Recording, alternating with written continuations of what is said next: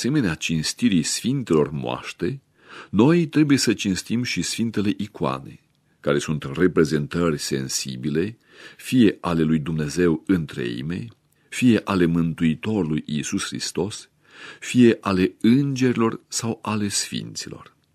Având în vedere strânsa legătură dintre icoană și persoana pe care o reprezintă, legătură care se realizează prin sfințirea icoanei, biserica a explicat că cinstirea icoanelor nu contravine poruncii a doua a decalogului, să nu-ți faci chip cioplit, nici altă asemănare și să te închini lor. Deoarece icoana nu e chip cioplit, nu e idol, nu are existență reală, ci e reprezentarea unei persoane sfinte care există în realitate, iar noi nu ne închinăm materie din care este făcută icoana, ci invocăm persoana care este reprezentată pe icoană. Pentru ortodoxie, temeiul icoanei sau reprezentării simbolice este realitatea întrupării Fiului lui Dumnezeu. Sfântul Evanghelist Ioan spune, și cuvântul trup s-a făcut. Icoana este o consecință a întrupării, deoarece Iisus Hristos este chipul lui Dumnezeu cel nevăzut. Tradiția că a existat o imagine autentică a lui Iisus Hristos este foarte veche. Sfântul Vasile cel Mare compară funcția de comunicare a icoanei cu aceea a cuvântului.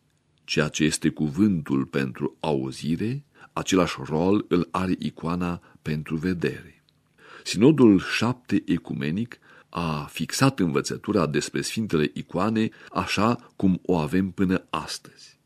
Icoanele nu sunt venerate pe temeiul material, ci pe temeiul asemănării cu cel reprezentat pe ele și al cărui nume trebuie specificat pe icoană. Dacă se șterge numele sau se degradează, icoana își pierde valoarea ei simbolică și analogică și de aceea se arde.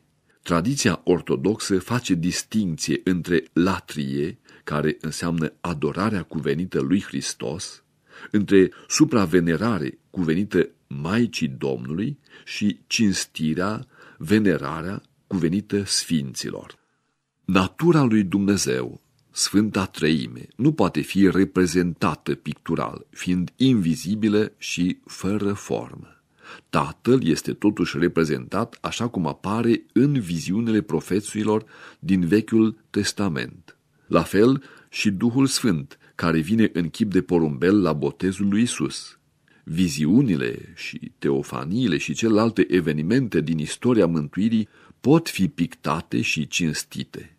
Iconograful trebuie să respecte întru totul datele Sfintei Scripturi. În istoria bisericii, mai ales în domeniul misiunii, catehizării și instruirii religioase, icoanele au avut un rol decisiv. Icoanele au o funcție didactică, fiind socotite catehismul celor învățați și al celor neînvățați. Apoi au o funcție contemplativă, deoarece icoana sugerează și atrage spiritul spre o lume transfigurată. Icoana are o funcție de mijlocire, deoarece ea împărtășește puterea nevăzută a sfințeniei celui pictat pe ea. În acest sens, icoanele trebuie să fie sărutate cu mare pietate. În istoria ortodoxiei se cunosc icoane făcătoare de minuni, al căror mister rămâne învăluit, fie că au fost pictate de sfinți, fie din cauza credinței puternice a celui care se roagă, fie că au fost alese ca instrumente în economia lui Dumnezeu. Aceste icoane sunt patrimoniul cel mai de preț al Evlaviei ortodoxe. În ultimul timp s-a produs o adevărată redescoperire a icoanei din partea confesiunilor neortodoxe și a artelor în general.